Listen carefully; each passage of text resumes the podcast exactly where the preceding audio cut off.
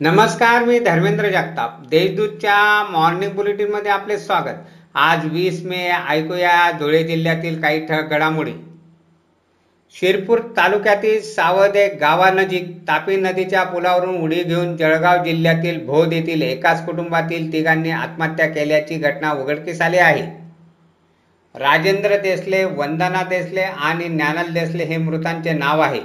त्यांच्या आत्महत्येचे कारण समजू शकलेले नाही. धुळ्यात लॉकडाऊन आदेशाचे उल्लंघन केल्याप्रकरणी अठ्ठावीस दुकानदारांवर कारवाई करून त्यांच्याकडून बावीस हजार शंभर रुपयांचा दंड वसूल करण्यात आला आहे. तर विनामास्क फिरणारे दोनशे एकतीस जणांना सव्वीस हजार दोनशे रुपये दंड करण्यात आला आहे अशी माहिती डीवायसपी दिनकर पिंगळे यांनी दिली आहे. धुळे तालुक्यातील सोंगीर टोल नाक्यावर ट्रकसह तेरा लाखांची सुगंधित तंबाखू स्थानिक गुन्हा शाखेच्या पथकाने पकडली. कपडे व भांड्यांच्या आड तंबाखूची वाहतूक केली जात होती. या प्रकरणी सोंगीर पोलीस ठाण्यात गुन्हा दाखल करण्यात आला आहे.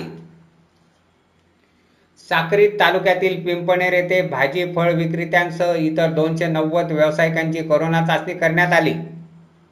शिरपूर तालुक्यातील भाटपुरा फाट्यावर थाणेर पोलिसांनी पाठलाग करून कत्तलीसाठी नेण्यात येणारे जनावरे भरलेले कंटेनर पकडले. या वाहनात सुमारे पंचेचाळीस जनावरे कोंबून भरलेले होते.